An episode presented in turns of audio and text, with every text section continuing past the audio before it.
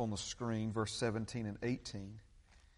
It says, thus, thus also faith by itself, if it does not have works, is dead. But someone will say, You have faith, and I have works. Show me your faith without your works, and I will show you my faith by my works.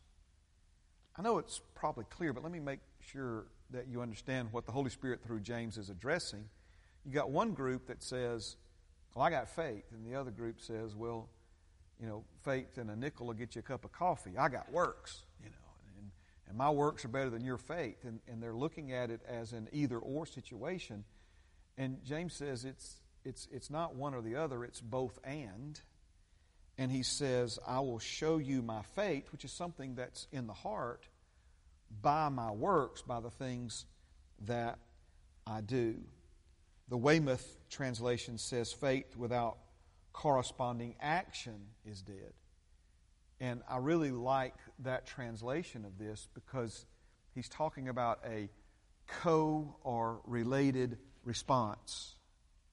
Now, 2 Corinthians chapter 4 and 13 gives us insight into this and says this Since we have the same spirit of faith, according to what is written, I believed and therefore I spoke, we also believe and therefore speak.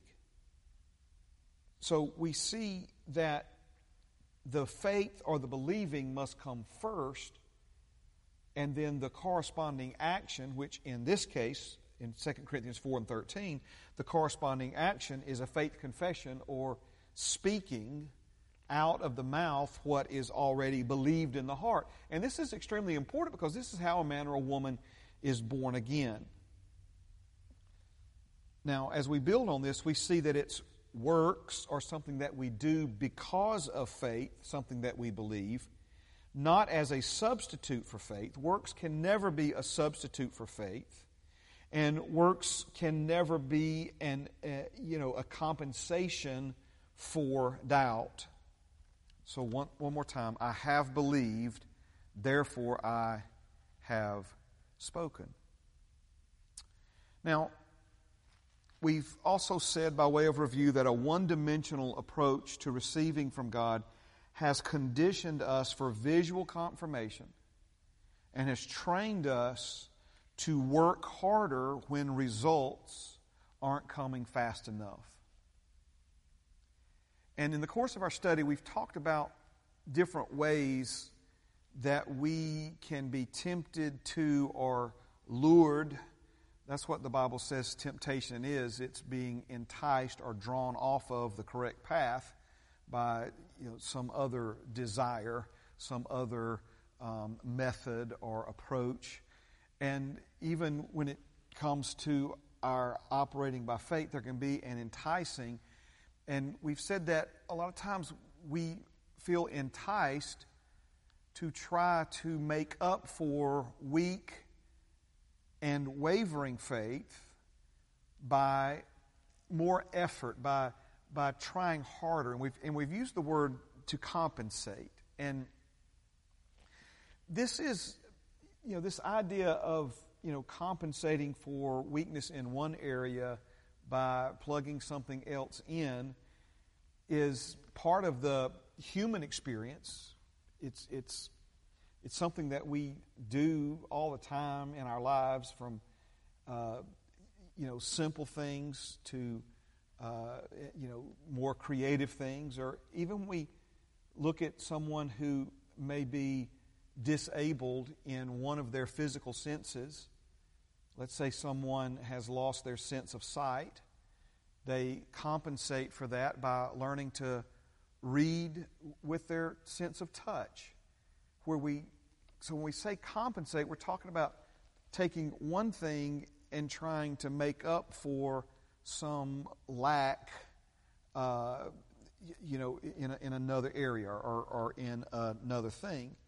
And this is what we mean when we say a one dimensional approach. Remember, this is when we look at receiving from God as if we're only physical beings, which we know that we are three dimensional beings, not a one dimensional being. And so the point again is a one dimensional approach to receiving has conditioned us for visual confirmation. In other words, With a one dimensional approach, we do not believe we have received until we see it, till we hold it in our hands. But remember, that's not how faith works. Faith believes we have already received before we see it.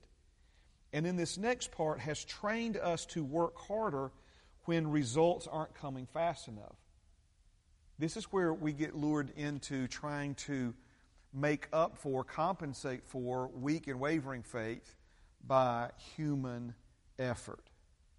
Now, let's talk about this, and this is review, but I want to add something to this tonight, so let's go back over it again. Praying, confessing, fasting, seeking, studying, giving, hearing, serving, obeying, and faithfully attending are all wonderful Christian disciplines. I highly recommend all of these and ones that aren't on the list to you. And these disciplines will potentially lead to other world or otherworldly progress and results in our lives. And while all of these things are extremely important and powerful, they are not a substitute for genuine faith. Now, as we work our way through this, we're going to look at a verse in the New Testament that talks about the Spirit versus the letter. And that principle is saying don't just nitpick the verbiage, but hear the heart behind what's being said. I'm not telling you stop praying. That would be the most foolish, ridiculous thing I could say to you. Stop praying. But Jesus, in his greatest lesson on prayer in Matthew, the sixth chapter, he said, Do not think you will be heard for your many words. Do not think that your prayer will be answered simply because you asked enough times. Now, this is where we need to be led by the Spirit. This is where we need to understand what real praying is, is about and, and, and what it's like, and, and praying and believing and settling it. Uh, because if, if we don't understand these things, we will try to compensate for weak and wavering faith by just asking over and over and over and over again. Are you seeing this? We, we, we will try to, because praying is something that we can do. Speaking massive volumes of words into the atmosphere is something that we can do. And there's a mindset that exists in a lot of people that we may be struggling and, and, and wavering and weak in faith, but we're going to make up for that by not only praying ourselves, but we're going to get people praying in 42 churches in three countries in uh, we're going to put it on social media because surely if we get enough people to ask, God will hear and answer. When Jesus already said, the answer is not based upon how many word count prayers are prayed. So, this is one of those areas that, you know, I'm trying to help you see, the Holy Spirit's trying to help us see that simply doing more or working harder is, is, is not the answer. And it's definitely not the answer if that's what we're doing to try to compensate for, to try to make up for what would otherwise be weak or wavering faith. So we said the Christian disciplines have become the Ishmael for many modern day believers. And what we mean by that Ishmael was the son Abraham produced by the efforts of his flesh. He then begged God to let Ishmael be an acceptable substitute for what could only be fulfilled by faith. Now, to make it clear, Christian disciplines consistently followed with the right heart towards God can help you grow in fellowship and in faith. But performing these with the wrong attitude make them nothing more than prideful religion and self righteousness. They may make you feel better about yourself, but they're not doing anything to move the needle where faith and receiving from God is concerned. Now, two Wednesdays ago, we dug into John chapter 6. We're going to go back there for just a moment tonight.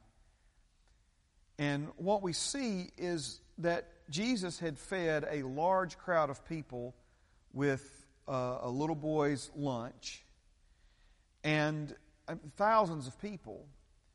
And it was a long day, and the disciples were tired before they fed everybody. And Jesus sent them on a cross ahead of where he was going the next day. He stayed behind to kind of close down the meeting, answer the people's questions. He was very gracious and kind like that. And then to spend some time with his Father. And then we know that he walked across the water. We sang about it tonight. And the next morning, when the crowd awakened hungry again, they went to find Jesus, and Jesus wasn't there. And they got into boats and they rowed to Capernaum seeking Jesus. Now, on the surface, you would think, well, this is a good thing. These people are seeking Jesus. Does the Bible not tell us to seek Jesus? Is seeking Jesus not a Christian discipline? Should we not be impressed uh, by these people's efforts? And, and should God not reward their efforts? Well, remember, the verse that we see where he rewards those who diligently seek him begins by saying, without faith it's impossible to please him. And those who come to God must believe that he is, must believe that he is, and believe that he is a rewarder of those who diligently seek him. So, in the same way that we can, we can display what the world may call an expression of love, give everything you have to the poor, give your body to be burned, and not genuinely have love in your heart, we see that there are things that people can do, things that they can project, things that they can say that on, from the outside looking in would appear to be you know so committed so disciplined we see it in john 2 i'm not going to turn there tonight but we see that there were a group of people who were impressed uh, with what jesus did eh, eh, eh, you know at the wedding feast at cana and, and boy, they come to Jesus and they're ready to go. And the Bible says Jesus did not commit himself to them because he knew what was in them. And he didn't need anybody to tell him what was in him, what was in those people. He knew. Now, that may on the surface sound like Jesus is, is rejecting these people.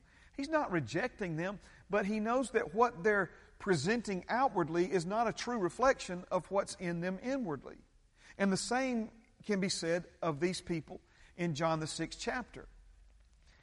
And Jesus calls them out on it when he says, You didn't seek me um, because of the, of the sign, but because you ate the bread and you were filled.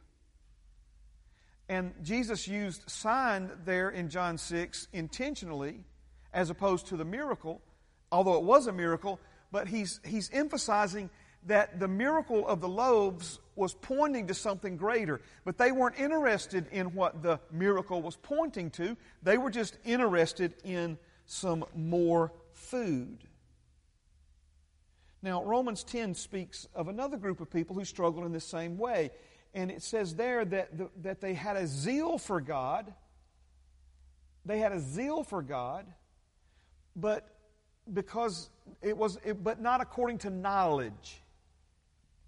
And, and so they were zealous to be righteous, but because they didn't understand the righteousness of God and didn't submit themselves to His way of being right, they were left with trying to compensate for their lack of faith with zeal, with, with determination, with willpower, and with effort on their part. When instead they should have submitted to God and believed Him but they would rather take matters into their own hands and substitute hard work for their believing. Now, let's pick it up now in John 6 and 25. And when they found Jesus, found him on the other side of the sea, they said to him, Rabbi, when did you come here? Jesus answered and said to them, Most assuredly I say to you, you seek me not because you saw the signs, but because you ate of the loaves and were filled. Do not labor for the food which perishes, but for the food which endures to everlasting life, which the Son of Man will give you, because God the Father has set his seal on him. So we see a willingness on these people's part to work, to labor. They rowed a boat many miles, but all in order to receive natural things. So Jesus is distinguishing the difference between the effort that's required on our part to receive natural things versus the effort that's required on our part to receive supernatural things. Back to this one dimensional approach to receiving. They understood receiving from if it's not working out, you just need to, if it's not coming fast, if the results aren't coming, if it's not working, you just need to try harder. You just need to, you need to row more. Let's just row some more, right? Well, Jesus is trying to open their eyes and our eyes to another way. And so they asked this question, verse 28. They said to him, What shall we do that we may work the works of God? Now, we're going to spend the rest of our time together going in a little different direction than we've been already in this study. And we're going to bring some of the other things that we've already talked about along with us. But these people were not seeking the person of Jesus. They were instead seeking the principles by which he operated, the principles by which he was, was able to take a little bit of food and turn it into a large amount of food. And we broke this statement down. They didn't just say, What shall we do that we may work the works of God? In other words, they're saying, what do we need to do that we don't know how to do so we can do what you did yesterday? It's a lot of words, but that's, that's what they're asking. That's how, what shall we do that we may do, that we may work the works of God? So notice now, they're, they're wanting Jesus' secrets. They're, they're, they're wanting to know, because they saw him do, like Nicodemus. Remember, Nicodemus saw Jesus do things that, that he knew God had to be with him. Now, he didn't know how he was doing it, but he knew it wasn't the devil. He knew God was with him. But he, he didn't fully, he didn't make a whole lot of, he didn't understand it fully, but there were some things that were just undeniable. And that's the way it was with these people. They saw what Jesus started with. They saw how many people were fed. They knew something was going on here that they didn't understand. And so they come across not, not to know more about the person who was able to do this, but instead, they sought Jesus solely for Jesus to tell them what they could do so that they could be able to do what he did. So, this is, brings us then to another one of these, these things, if you will, that we try to substitute for weak and wavering faith. We've already talked about the disciplines. We try to substitute Christian disciplines when our faith is weak and wavering. We just double down. We just work harder. Just need to pray more. You just hadn't prayed enough yet. You just haven't got enough people praying. Now, I'm not saying that we shouldn't have a lot of people pray. That's if you're you're reading something into this, you're missing the whole point of what I'm saying. Remember, Jesus Himself said, "Do not think just because you have a lot of people praying, or you've, or you've used a lot of words, or you've asked a bunch of times, that, that that's going to bring the answer. Because it's more involved than that. There's more to it than that. That's a one dimensional approach. That's back to what did Abraham learn uh, concerning the flesh.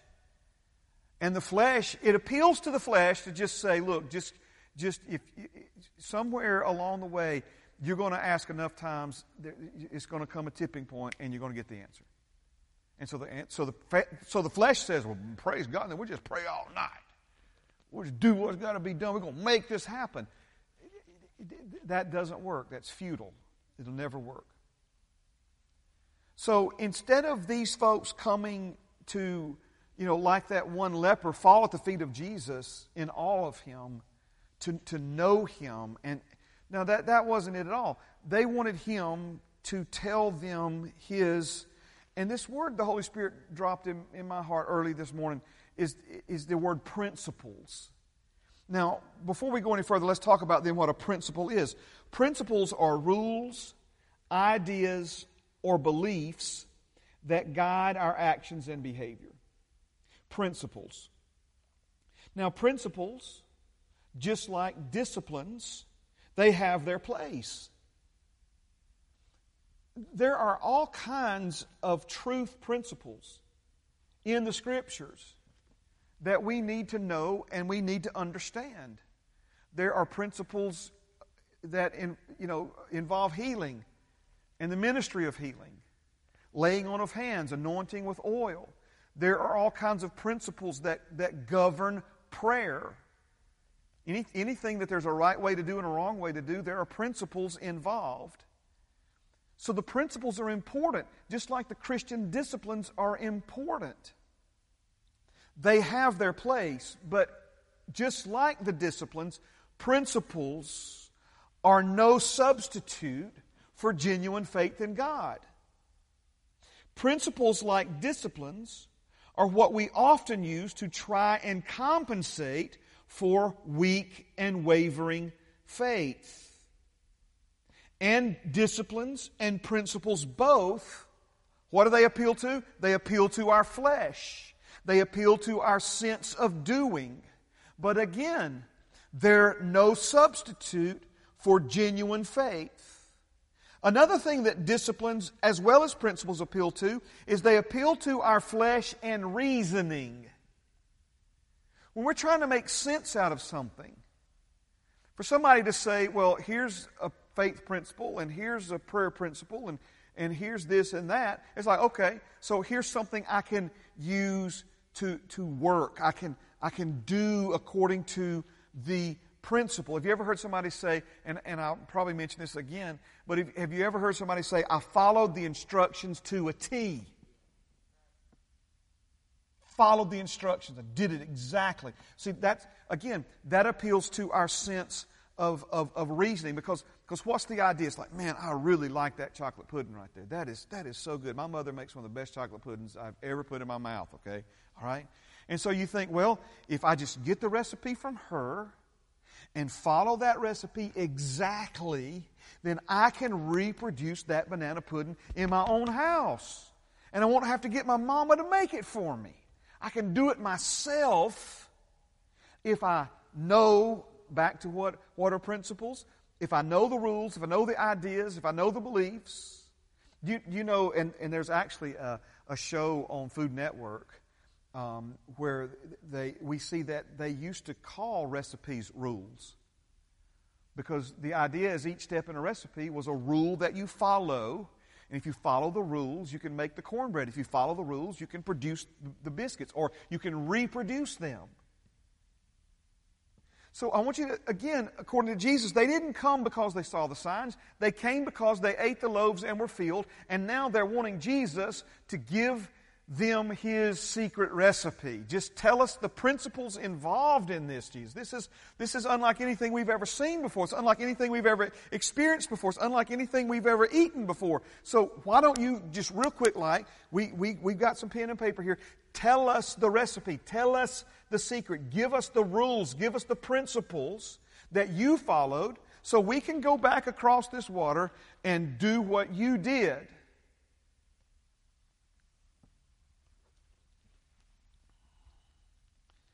So we can derive faith principles from the Word of God.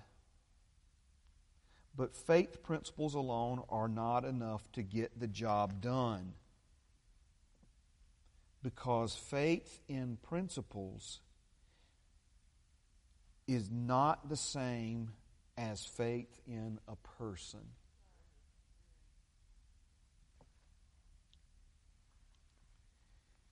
When Jesus Mark 11, we've turned there a bunch of times the last several months, but when Jesus spoke to the fig tree, and the fig tree the next morning was withered up by the root, withered up from the roots and, and dead, and he had the disciples' attention, he did not say to them, Have faith in the principles that I used to do this.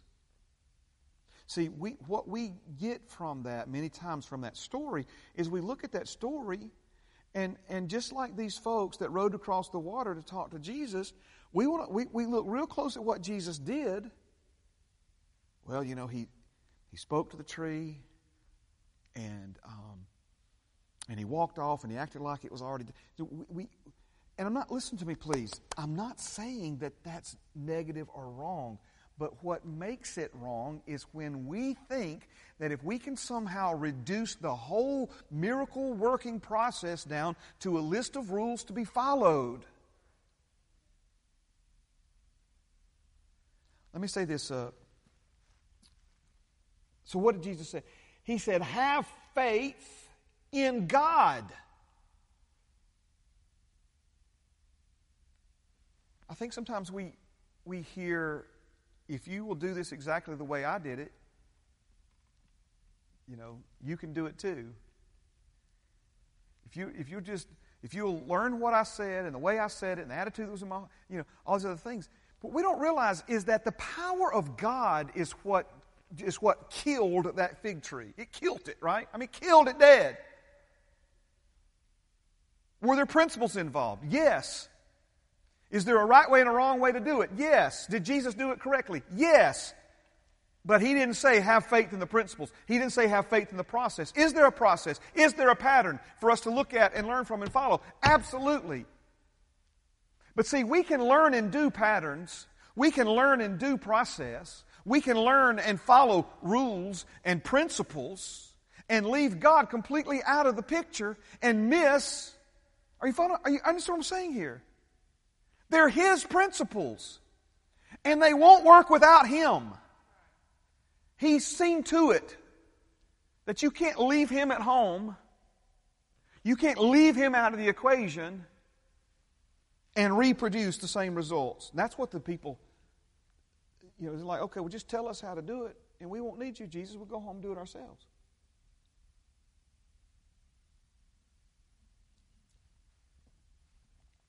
Jesus did not say, pay close attention to these principles and use them anytime you're in a jam. He said, have faith in God. Genuine faith must come first and corresponding action must come second. Consider carefully the word corresponding. It's speaking of a co response. You cannot compensate for weak and wavering faith by doubling down on the principles. Now, stay with me. I'm going to show you some examples of this in Scripture, okay? Are you still good? You still with me? So, confidence in a principle is good, I am confident in the faith confession principle.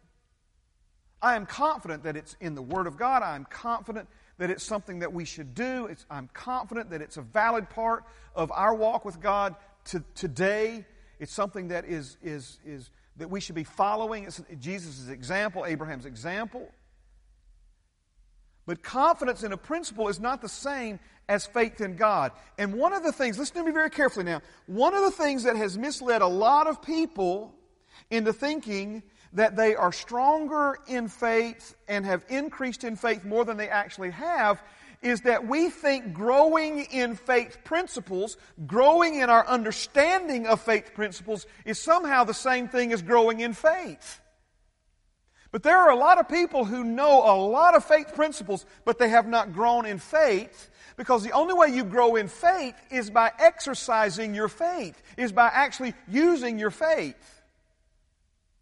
We, for the most part, now maybe not everybody listening to me online, but those folks in the room this evening, I would say almost 100% of us were raised in a Western culture. And in a Western culture, the emphasis is placed upon principles. The, the, in a Western culture, you can, you can go to school and get a master's degree in business administration and possibly never have a professor that's actually ran a business. They teach you every kind of business principle in the world. But knowing every business principle there is to know is not the same thing as actually running a business. Does that mean the principles that they taught you in school were wrong? No. Same is true, let's use tithing for an example. You can know everything there is to know from the Bible about tithing. You can write books on tithing, teach seminars on tithing, have a have a, uh, you know a prescription website that covers tithing, but you'll never know tithing till you tithe.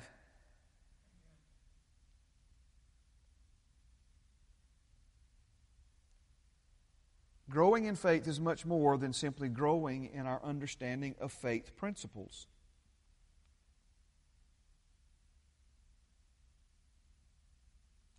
So, John 6:63. John 6:63. We're skipping we skipped over a lot of stuff. We'll come back maybe in the, in the days ahead and look at some of the things we skipped over, but we're still Jesus is still talking to these same people, and he says, "It's the spirit who gives life, the flesh profits nothing. The words that I speak to you are spirit and they are life." Now, the Holy Spirit helped me connect this verse with another one that we've actually mentioned throughout our study together, but I never really considered them as closely connected as, as they actually are. And the other verse that I want you to see is in 2 Corinthians chapter 3 verse 6 and it says this who also made us sufficient as ministers of the new covenant not of the letter but of the spirit for the letter kills but the spirit gives life so we see these two uh, uh, truths from the Word of God. Jesus said, The flesh profits nothing, the Spirit gives life. The Holy Spirit, through the Apostle Paul, says, The letter killeth, the Spirit gives life. Now, this is where I, I mentioned this a moment ago the expression, follow the instructions to the letter, or follow them to a T. In 2 Corinthians chapter 3, verse 6, the word uh, translated into our English word letter is the Greek word gramma. The gramma. And the gramma or the letter is speaking of the external, fixed, and governing principles. The external, fixed, and governing principles. Now, there's a lot of key words here. Obviously, we're talking about governing principles. But the key word with gramma, as it relates to this particular verse, is the word external. Because faith is not external, faith is internal. With the heart one believes. If you believe and do not doubt in your heart. So a principle is something external, faith is something internal. So the gramma speaks of the external fixed and governing principles. The pneuma that's the spirit. The pneuma speaks of the internal, dynamic, and energizing person of God. Remember, remember when they asked, Why do you seek the living among the dead when they were looking for Jesus on Resurrection Sunday morning? Why, why are you looking for the living among the dead? Well, we could use the same expression when we're trying to find supernatural answers among the external principles. Are you, are you following what I'm saying? Not, I keep saying this over and over again, and I do not want you to misunderstand what I'm saying. The principles are based on the Word of God.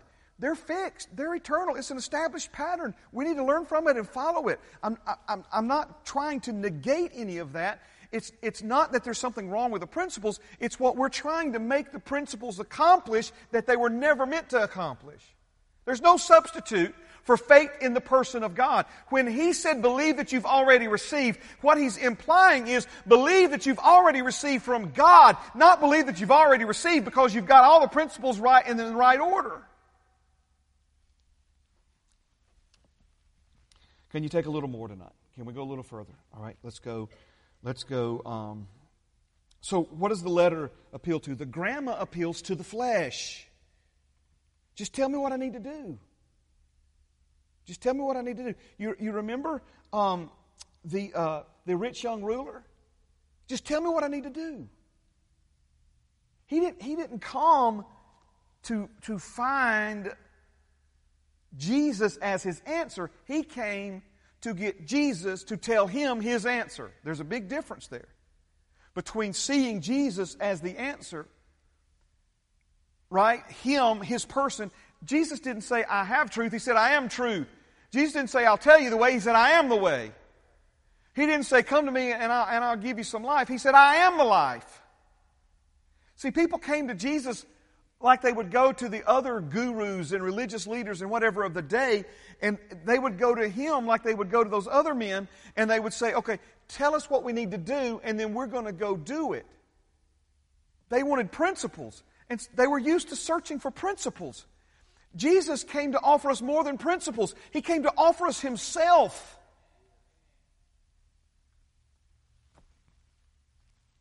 All right, now let's, let's look at this. James chapter 5, verses 39 and 40. Jesus speaking to those religious leaders. He said, You search the scriptures, for in them you think you have eternal life. And these are they which testify of me, but you're not willing to come to me that you may have life. Now, he's talking to men who were among the most diligent scripture searchers who have ever lived. Jesus was more than likely speaking to men who could quote the Old Testament from memory frontwards and backwards. They had memorized it. They had searched it.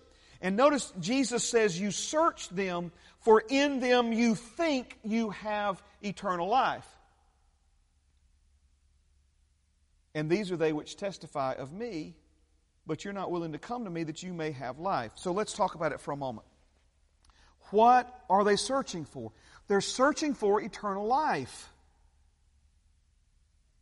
Now, if you just read this and that's all you knew about the Bible, you would think, the way Jesus said it, that the Bible doesn't have anything to say about eternal life. But the Bible has a whole lot to say about eternal life, does it not? But now, notice, it's not that the Bible doesn't have anything to say about eternal life. It's that they're trying to find a principle in the Scriptures that will give them eternal life, and they're missing the true source of eternal life, which is revealed from Genesis to Revelation in the Bible.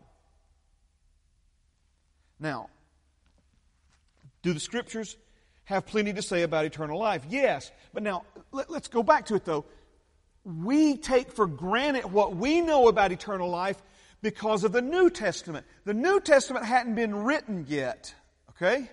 So the scriptures that this group would have been searching would have been the Old Testament scriptures. And if we're going to be honest about it, eternal life is in and talked about in the Old Testament scriptures, but you have to look very closely to find it. For example, one example, David says in Psalm 23 that he may dwell in the house of the Lord forever.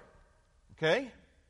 But the Bible in the Old Testament is not as, how do I say this, is not as clear and as direct as far as eternal life is concerned in the Old Testament as we see in the New Testament. And what we also see is that although the Old Testament speaks of eternal life, it doesn't give us any real clear pattern as to how a person can actually obtain eternal life. Now, in the New Testament, we know that God so loved the world that he gave his only begotten Son that whosoever believeth in him should not perish but have everlasting life. But see, we done jumped over into John chapter 3 now. That wasn't in the Old Testament. Are you still with me? So these men who were diligent searchers of the scriptures, the Old Testament scriptures, they could find different places where this concept of living forever, dwelling forever, having eternal life, so to speak, Uh, you know, was, was mentioned in there, but no real clear pattern as to how to have that. And this was the thinking of the rich young ruler. He comes to Jesus because I believe he had already asked a whole bunch of other religious leaders, what must he do? What are the guidelines? What are the principles? What are the rules? What are the ideas? What are the beliefs? What are the practices? What's got to be done to live forever? I believe he had already asked a lot of the other religious leaders. The, the Sadducees didn't even believe in, in life after death, so forget them, right? And it, but the, the Pharisees did, but no one could give him an answer that satisfied him. So this is why he comes to Jesus. And he's like, I'm, you say, Pastor, you're, you're reading something into this. If I am, please forgive me. But I believe the attitude that, that the rich young ruler had was, Jesus, I've asked everybody else and nobody can give me a clear answer. Could you tell me what guidelines, what principles I have to live by in order to have eternal life? He's making the same mistake everybody else was making. It's not what you have to do it's who you have to believe.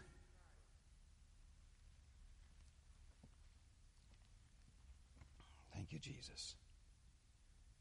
So again, faith in a person is not the same as faith in a principle. I have believed, therefore I have spoken. Can you take one more? One more, and then we'll finish this next week, okay? We see in Acts chapter 3 and verse 16 where um, the uh, Peter and John bring uh, minister healing to a man who was lame, who was crippled, and it was an undeniable miracle. And they get called on the carpet in front of the religious establishment, and they want to know by what means. And they said, Hey, don't you think for one minute that our godliness has made this man whole? Now, godliness doesn't have any of the names of God in it whatsoever. Godliness here has more to do with piety. That's why if you read godliness and find that word in the New Testament, it's not capital G O D L I N E S S. It's lowercase g o d l i n e s s. And godliness here has to do with, with religious rigor, with religious routine. It has to, it has to do with, with, with following um, a, a, a right lifestyle, a right living, a, a godly lifestyle, a, a, pious, which, which means, um, you know, we think of somebody that's piety or pious, there's somebody that religious nose in the air. Not necessarily. So it's, it's a good word. Add to your faith godliness, discipline, principled life, living your life according to godly principles. But they made it known real quick like that this man's healing was not a result of their adherence to godliness. That doesn't mean they were living loose, immoral lives, but it means that they understood that this miracle wasn't something that they, that they could take credit for or have pride in because they were simply instruments of the one, capital T, capital O, who is the healer, Jesus. And they said it this way they said, faith, his name, name represents him. Jesus, the name of Jesus. His name, through faith in his name, has made this man whole. Not anything that we did or we conjured up. Does that mean they threw principles out the window? No. They learned some principles from Jesus. And we see those principles in action, in use, in the healing of this man. But it wasn't the principle that healed him. It wasn't their godliness that brought the healing. It was Jesus who healed that man. Jesus healed him. And they were used by him to do it. All right, now that's Acts chapter 3, verse 16. In Acts chapter 19, verse 13, we see the seven sons of Siva or Sceva. I like to say Sceva, but it may, I think the actual pronunciation is Siva. And they decide that they're going to cast the demon out of this man. And they say to this man, We adjure you in the name of Jesus, whom Paul preaches. So, one of the principles that we see, a prayer principle, is to pray in the name of Jesus. A prayer principle is to speak the name of Jesus. A prayer principle is to bind and loose in the name of Jesus. It's delegated authority. That is a valid biblical principle that we've taught on around here for years that I'm sure you use. Amen? Now, notice these men picked up on this principle because they evidently had seen Paul cast out demons in the name of Jesus. And so they took it upon themselves to do what they had seen Paul do. And so they're well versed in the principle, and they use the principle of taking the name of Jesus and casting out demons. And so they say to the demon possessed man, there's seven of them now, we adjure you, we command you, we take authority over you. In Jesus' name, you come out of him.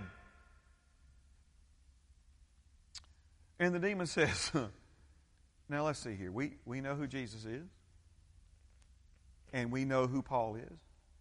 No. See, no. See, that's fellowship. That's re- that, are you following me? They said, we, We have, we have no idea who you are. Did the demons come out of that man? No. Instead, that man, super empowered by those demons, jumped on those seven boys and beat them almost senseless. So, do we conclude from that? Do we, do we just say, well, we just throw this whole name of Jesus stuff out the window because it doesn't work? Absolutely not. So I'm asking you to make a comparison here. Do you see Peter and John using the name of Jesus, bringing healing, versus people who have a principle but no faith? They have no fellowship. They have, they have no understanding of who, whose name they're actually using when they adjure. So again, praying and speaking, and stand with me tonight. Praise God. Praying and speaking in Jesus' name is a principle. We're instructed to do it. And great power and authority resides in the name of Jesus. But we clearly see different results in this situation. Because again, it's not faith in a principle. Are you hearing me? It's not faith in a principle. It's faith in a person. It's faith in Jesus. Have faith in God.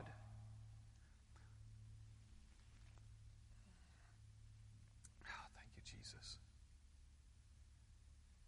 I, I almost wish we could just all sit around a table and talk about this because I. Amen.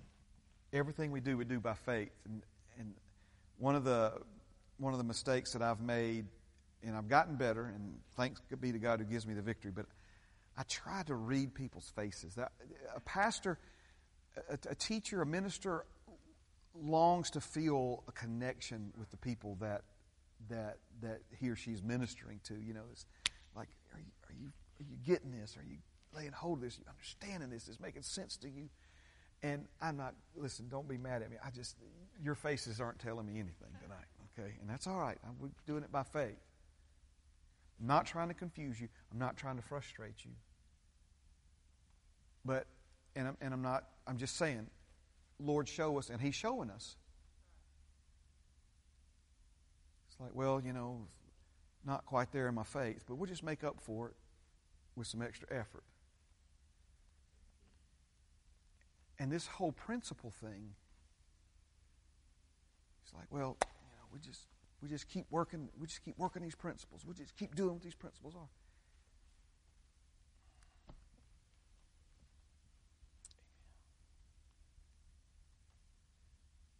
That's getting the cart before the horse. As important as they are, they can never compensate for weak or wavering faith. Father, thank you tonight